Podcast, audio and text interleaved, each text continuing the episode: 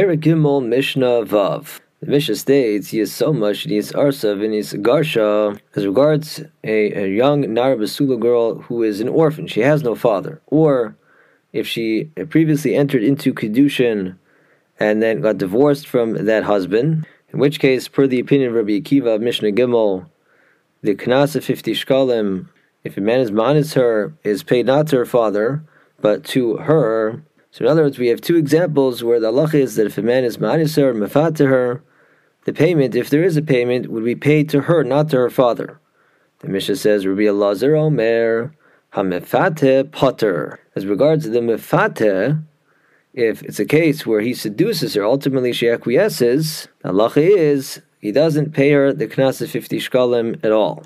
For since she ultimately agreed to submit herself to this act, the assumption is that she waives any uh, claim to sue him for 50 shkalim.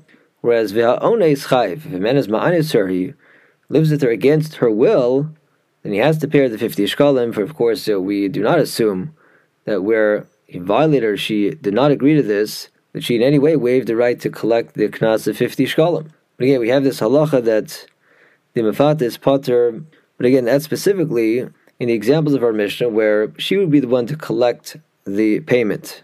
In a case where she's still under her father's jurisdiction with regards to the penalty, then of course the mafata does have to pay 50 shkalim if he declines to marry her to her father, because the fact that she agreed to enter this relationship is irrelevant. She can't waive a right that her father has to collect penalty of 50 shkalim.